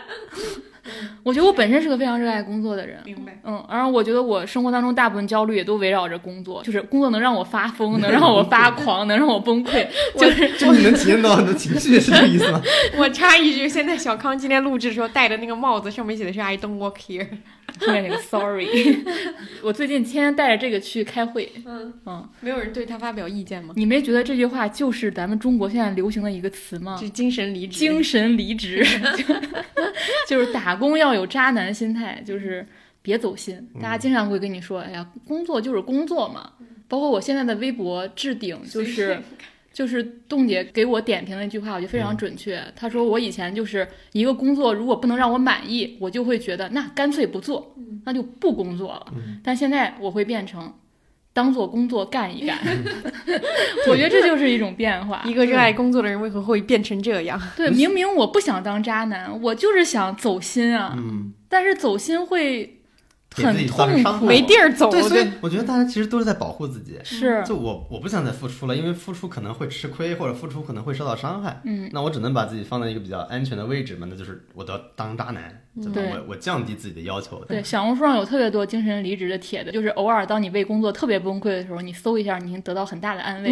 那些帖子会告诉你说具体该怎么做啊，比如你要心态上要以一种出离的心态，要假装自己现在哦我已经离职了，就是我的态度就是。绝不多做任何不该我做的或不该我操心的事情。我觉得这个事情有很多积极的一面。你一方面你用用这个东西调试自己嘛，就是刚才王老师说那种自我保护的方式。但同时，我觉得这个东西它更多的还停留在一个精神安慰层面，它很难完全变成一个非常非常具体的，就是你每时每刻都去实践它的东西。因为我觉得这种感受它是一个一系列的。你不是渣男，你就不可能。装作渣男，你总有一刻你就装不下去了啊！这就是这个问题。如果是真的是能做到精神离职的人，他也不会去搜那个帖子，人家一开始就是了，他根本就不知道这叫精神离职，人一开始都这么做的。去搜的人一般都是我想假装，但是我也假装不了，所以我先让自己稍微的自我保护一下。嗯嗯，对，我记得那个袁长根跟向彪里面对谈，我有一个很印象很深。他说现在年轻人对吃亏这件事非常警惕。就一方面，它体现了观念的进步，因为大家会警惕这种道德话语中里边有是有暴力的嘛，就是他会让你吃亏，但是他认为他告诉你吃亏是好的，给你允诺各种现实，可能大家一方面脱离的这种暴力，另一方面也是呃逐渐形成一个共识，就是大家对于痛苦和负面事物的一种全面的否定。他说原来吃苦导向的是一种未来更成功的自己，而吃亏意味着好处都给别人占了。但我们现在好像有的时候就两种心态可以共存在一个人身上，就是我变得非常非常自爱。就是我将自己缩到一个保护壳里边，对吧？他就是其实就害怕吃亏，所以然后同时呢，他会觉得，那你就不要叫我吃苦了，因为我们的现在吃苦好像并不能得到一个更成功的自己了。所以他觉得是这两种心态混搭成了一个我们现在更常见的打工人的心态在这里边。对，嗯，我觉得还有人热爱工作吗？里面好像还隐藏了一句感觉，就是你不应该对工作所求更多。就这个答案可能是。有工作就不错了，还谈什么热爱，对吧？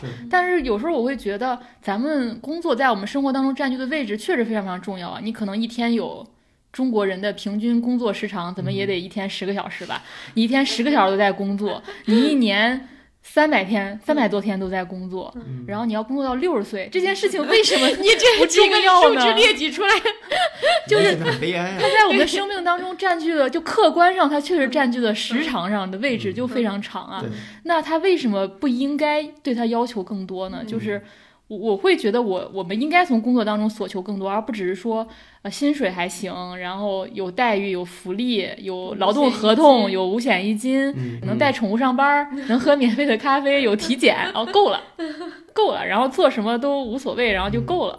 我觉得。不应该是这样的。其实我们就是，如果说理想的一个情况下，确实我们就是应该对工作索求更多的。是，嗯，因为我们的人生你很难想象，你人生花这么多时间跟以 渣男的渣男的心态做一件若即若离的事情。对，所以我觉得也跟那个像们要说的，比如说我们原来的世界其实是从劳作到工作的变化。因为原来传统就是劳作，它里边没有组织，没有共同的意识，没有集体同意。后来慢慢进化成工作，变成一种集体生活。我们其实它不仅仅是赚钱的手段，而是我们在工作中可能体现到一种公共生活。我们可能会，比如投票，或者是有合同、有原则，我们里边有各种集体的决策在里边，这其实是一种实践性的生活。但是好像现在这个东西又往后走了，就是我们的这种集体同意，或者我们作为一个个体的价值越来越不凸显了，我们都变成螺丝钉。螺丝钉呢，你其实不太需要做各种集体的，呃，比如说投票、集体的这种参与感了。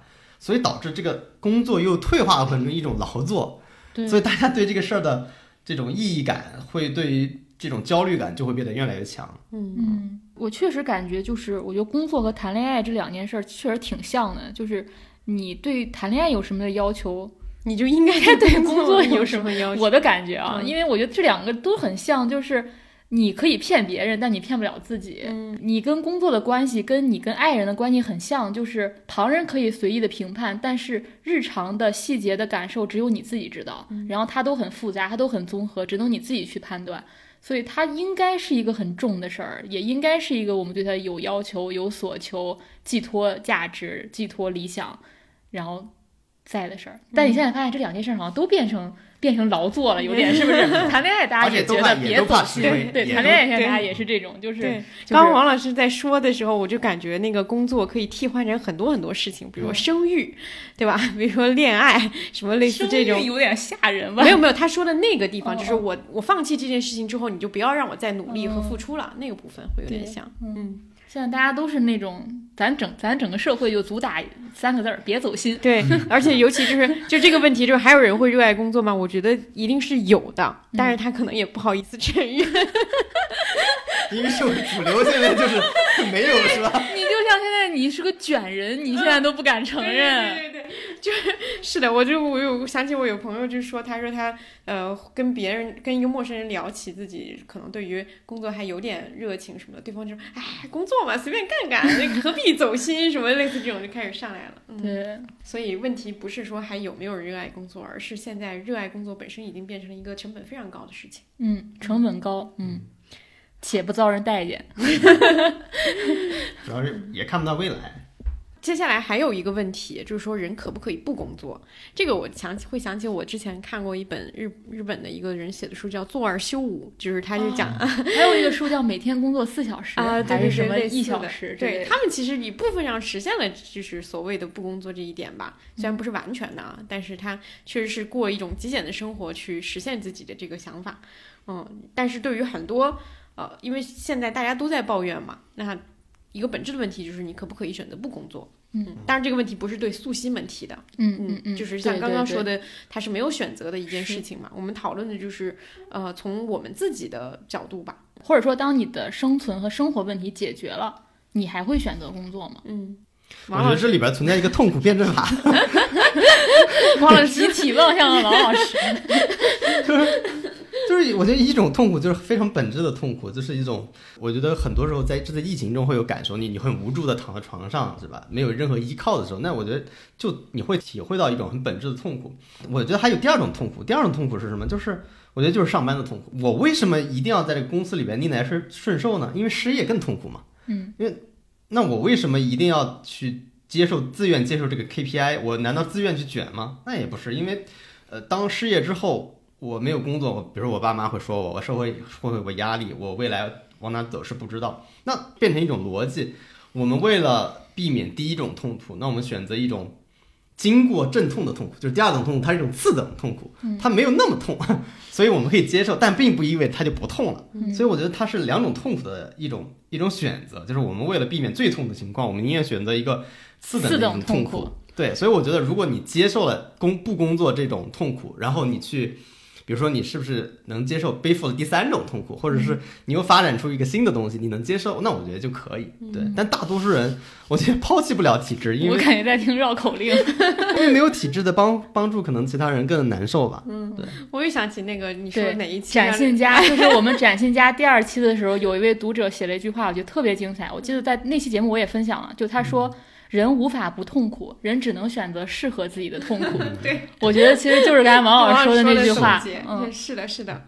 嗯，我觉得这个这个问题在刚刚前面的时候其实也有聊到了，就是说，嗯，不工作，或者说它背后的代价，其实远不是我们表面上看到的那个物质层面的。就至少对我们来说啊，就是像刚刚小康的前提，当你已经没有基础的这个温饱的这个烦恼之后，它更多的是一种社会连接，或者说是你你必须要干的一件正事儿。嗯，就是我们很难忍受说人。尤其是东亚小孩，可能很难忍受说我不在干正事儿，嗯，或者说我没有一个具体在做的事情。它具体的场景就是，当别人在问你说你最近在干什么的时候，你如果没有办法回答出来，对方不尴尬，你也会尴尬，就是那种感觉会很强烈。所以我觉得工作对于我们的意义也好，或者说呃。不工作，它带来的问题更多集中在是在这种层层面上的。是的，就我们好像没有办法接受那种虚无感，完全的虚无感。嗯，我们都需要那种控制感。哪怕你不工作，你的自由职业，你其实也是要把它放在一个框架里边的。你知道它的方向在哪？你知道这个船往哪开？对，好像你没法接触。对，就是我就躺平躺平在那个船上。你还要做点播客。对，你得知道你的现在在做的事情能转化成一篇什么样的小红书。对，哪怕零零碎碎的，你都需要这种控制感，对吧？我需要搞点什么事儿，哪怕是可能暂时不赚钱，或者那我至少我我在一年到头一年底的我回顾，哎，我今年还做了那么一点点事儿。对，包括。我之前采访大头马嘛，因为他是个小说家，所以他已经十年没有上过班了。然后再加上他不是四处体验生活嘛，所以就是他在过着我们想象当中非常理想的生活，就是今天在南极，明天在欧洲，就是那种。全世界到处跑，然后体验别人的人生，去当去警察局也好，去医院也好，去动物园也好，就看起来非常非常精彩。但是它这种生活带来的问题就是，你所有的连接都很脆弱，也都很临时。比如我在动物园的时候，可能跟这帮人认识，但是这个关系有时候并不会延续到下一个。但是你在我们在职场当中，如果你的工作较为稳定，你是相对有一个。稳定稳定的连接感的，然后你周末的时候，可能你有朋友，你在这个城市的朋友的连接感。然后他就说，他到周末的时候，就是一天都没有一条微信。嗯，他说那种虚空感和那种孤绝感，就当然我们现在想想啊，一一天没有人找我也挺开心的。但是如果你长期处在这种状态，人是很难抵御这种这种空虚的。嗯，他带给你的还是。有一种非常本质的孤独的，然后你有没有做好准备去面对这个？我们大多数人是非常需要活在那种俗世所创设的那种规则也好、热闹也好当中的。嗯，你如果真正一个人躺在家里面对这种虚空，你就是要想本质的问题了。人生的意义。本质问题，这个首先肯定是没有出路的，因为不是每个人都是哲学家。对，所以我觉得唯一的出路就是你必须给自己建立一些明晰的规则，这是你唯一生存下来的一个条件。对，就是因为只有这个东西能给你带来稳定感。嗯，如果是社会没给你，工作没给你，你就得自己去找。嗯，对，我觉得我对这个问题还有一层担忧，就是我们社会就是对有工作这件事情是一个很像一个正常人的标志。虽然这个我觉得相对。过去已经有所缓解啊，现在大家你要不上班，好像也起码在大城市不是一个多惊世骇俗的事儿。但是当你面对，比如面对家人的时候，你说你不上班了，我爸妈就有一种我要堕落了的感觉。就有时候面对这一层，我觉得还是有点压力。包括你面对朋友的时候，大家也希望说你是不是要搞一个什么大事情了啊？你不上班了，那你是不是就要搞什么大事情？这个圈子里面有没有默认为？你在写书，写小说，写小说，要当作家了，就是要当更厉害的角色。对，这其实还是一种更厉害的思维，就是你不上班可以，你你不去什么媒体也行，那你一定是做了一个更了不起的事儿，你在攒一个大事儿。这个大事儿就是写书，一年之后我们所有人都会看到他会攒一个大稿子出来，就是这种感觉，压力还挺大。对，你要是一年之后这个人消失了，或者是对，因为他自己也会有这种。自我的要求，很多人是这样。小小说，其实也是这种。嗯，那我觉得本质不是不工作，是退圈，宣布 退出非虚构界，我不做人了。对，不做人了，这个这个更这个更绝。绝。对，嗯，对，因为刚刚我们聊不工作这件事情，虽然大家都会都会都会这么开玩笑啊，也没有人真的想要工作到六十五岁、六十岁、六十五岁，那咋办？那那就就让你工作到那会儿。怎么办呢？我我都不做人了，宣布不做人，做大蚁兽。对，大食蚁兽，大食蚁兽。是的，我觉得我们刚聊的几个核心问题，其实就是从我们自己和我们的观察去看，工作这件事情对于我们到底是什么样的一个意义？当然，这个问题本身就像向彪和袁昌根说的，这是一个城市精英主义的问题。嗯嗯，就他已经开始追问意义了嘛。是的。但是确实对于我们来说，这个问题还是蛮重要的。对，因为对大多数人来说，可能根本就不会讨论的。那生存就是。工作的意义啊，对对对对对对对，挣钱养家，上有老下有小，就是工作的意义啊。是的，我我甚至现在都有点这感觉了，上有老下有小，上有父母下有弟弟。是的，是的，也不是说我们真的已经脱离了这个困境的基础啊，我们只是就是我们现在好像前几年还处在一人吃饱全家不饿，但好像很快就不是一人吃饱全家不饿了。对，嗯，对。但是我我觉得我们去聊这个有一个共同点，还是那个点，就是我们仨已经选择了我们看起来还挺喜欢的工作，为什么我们还这么 难受？对，我们也可能会确实是会有一些难受的，嗯。然后最后一个灵魂拷问问题就跟这个问题相关。我们那天讨论的就是说，因为我们已经默认了，就是说，尤其是做文化行业，在目前的这个环境里，它可能就不是特别理想，它就不是一个最好的时代，它已经过了，甚至说它可能会越来越。啊，那个什么魅力消退，我喜欢这个词。对，那在这样的环境下，我们还能不能想到什么工作是对我们来说是一个理想工作？沉默，沉默，沉默。真的，这个，因为我们周五开了个会，就是在会上提出了这个问题，忘记谁提出来了。然后我整整想了两天，我没想出来。嗯嗯，但是我想了一些些方向。嗯，比如说。嗯，我发自内心的觉得，当下的一个理想工作是自己的事儿。嗯，就是因为我觉得我对操控别人和被别人操控 既没有兴趣，也没有能力。你你的工作用语怎么都这么的激进呢？你是在打仗吗？你加引号啊，就是因为工作，咱不得承认，工作里面就是有权利关系的。这个权利关系是个中性词，你可以用这个权利关系去做引导大家去做好的事儿，也可以引导他去做坏的事儿。但是我觉得，我就算它这个中性词儿，我也无法驾驭它。但是你刚刚那个，我想起那个编辑部的故事里面那个马太是那个大姐说，工作就是斗争。你刚刚那个词儿形容的像这种，对，因为我觉得我这个人有时候很难。就是我一方面很小镇做题家，比较会服从既有的规则，但另一方面，我当我不能服从的时候，我就是一丁点儿不能服从。因为我最近这几年是不坐班，但是我坐过班，我不知道你有没有这种感受，就是你一觉醒来，你觉得今天我就是今天不想去，我今天状态太差了，我就是想在家里，我我起不来，或者是我没有这个勇气踏出这这个门儿，我觉得我踏出去之后，我就特别特别难受。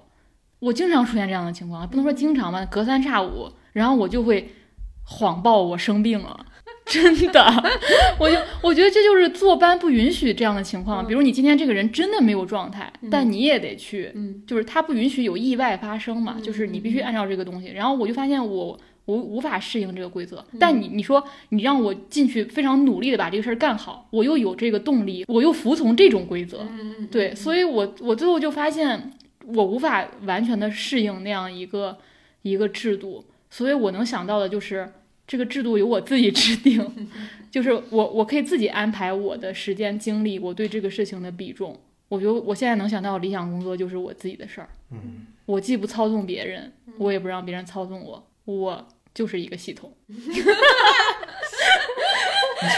那个体户嘛？说快乐个体户嘛，我之前就聊，就三十岁那期我就聊过，我觉得快乐个体户是一个。但可能那天跟很多朋友聊啊，发现个体户也一点不快乐。嗯，但起码他没有其他层面的，他起码是一个你能够自负盈亏、自负盈亏，能为自己选择负责任的一个状态。嗯嗯，我能想到的理想工作，我也没有想到特别具体的，就比如什么岗位、什么职位。但是我能想到，比如我们这个行业，就是类似于你跟一群人做一个你们都想做的作品。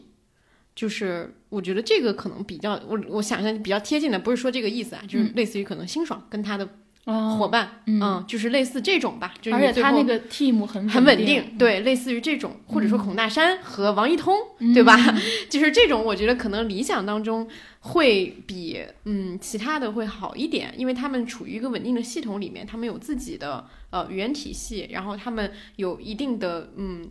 能力去做一件他们想要去做的事情，但是他可能很快的就没有了。就比如说像孔大山说，表达完我就没了，也这个我觉得是很正常的。所以我对他的预期或者说那个维度也仅仅只有一个，嗯，哦，只有只有一次这样的事情。然后，嗯，我也甚至不给他加限定，说你要做成狂飙，对吧？就是也不加这种限定，就是只是说你完整的做一个表达本身，可能就是已经算是在目前这个环境下的一个理想了。嗯。王老师，王老师说 写书，做一休六，没有开玩笑的。我当时其实我刚工作的时候，大概工作三四年的时候，我当时听说，我正记得有本杂志叫《生活》杂志，嗯，就最早许志远、谢丁他们都在那个杂志。对，我当时觉得那个就是理想工作，我现在想都是理想工作，就是它是在前流量时代的，那时候还没有流量这个词。我觉得我的很多崩溃都是被流量搞的，嗯，就是那个时候。谢，我记得谢丁说过，他们当时在《生活》杂志的工作状态，我就很羡慕。他说，他们写稿子随便写，没人看，我就特别羡慕。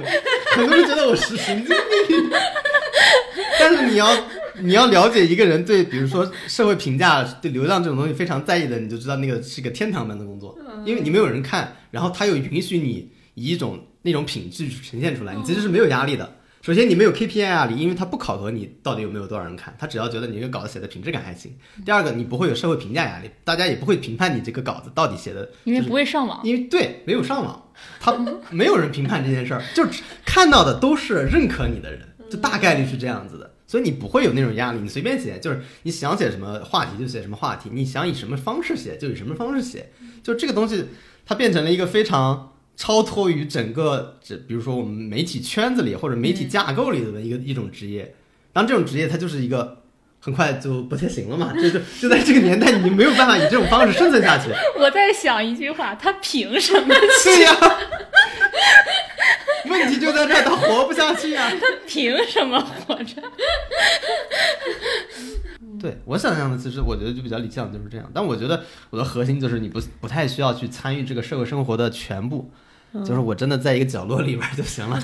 哎，我现在觉得把咱仨的这个理想工作加起来，就是早期的展开讲 讲。因为首先是自己的事儿，其次是大家为了大家是个稳定的、志同道合的兴趣爱好者，且那个大家有共同目标的人、共同爱好的人聚集在一起。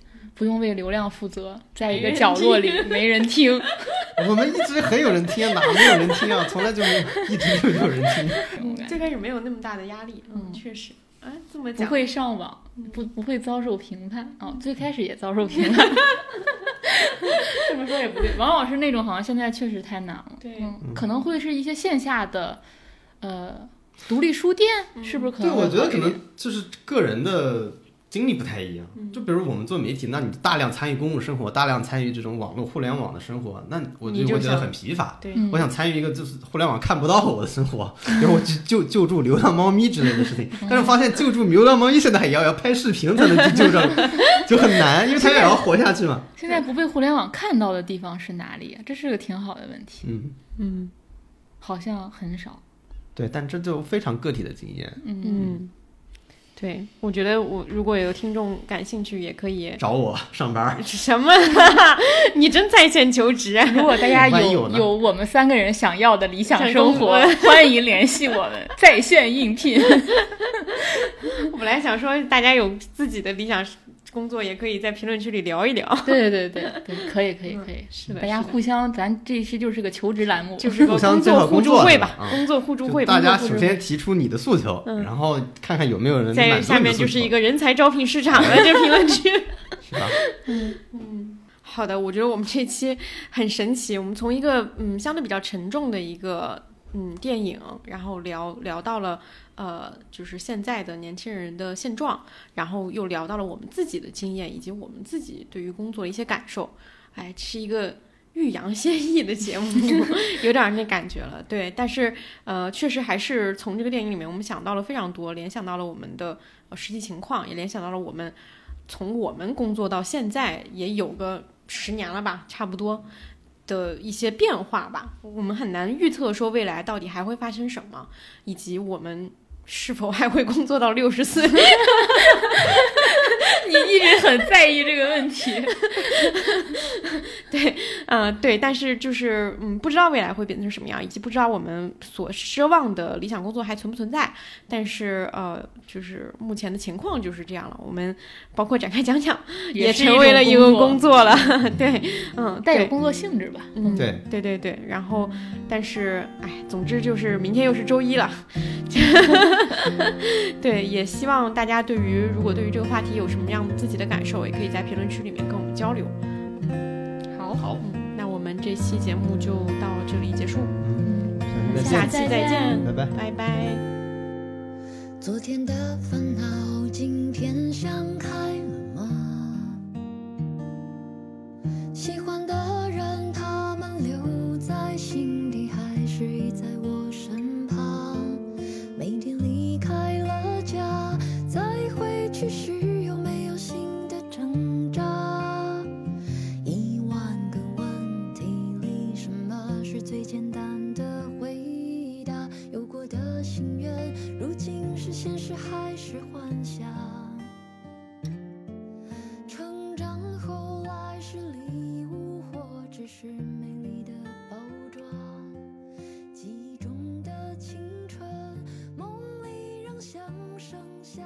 里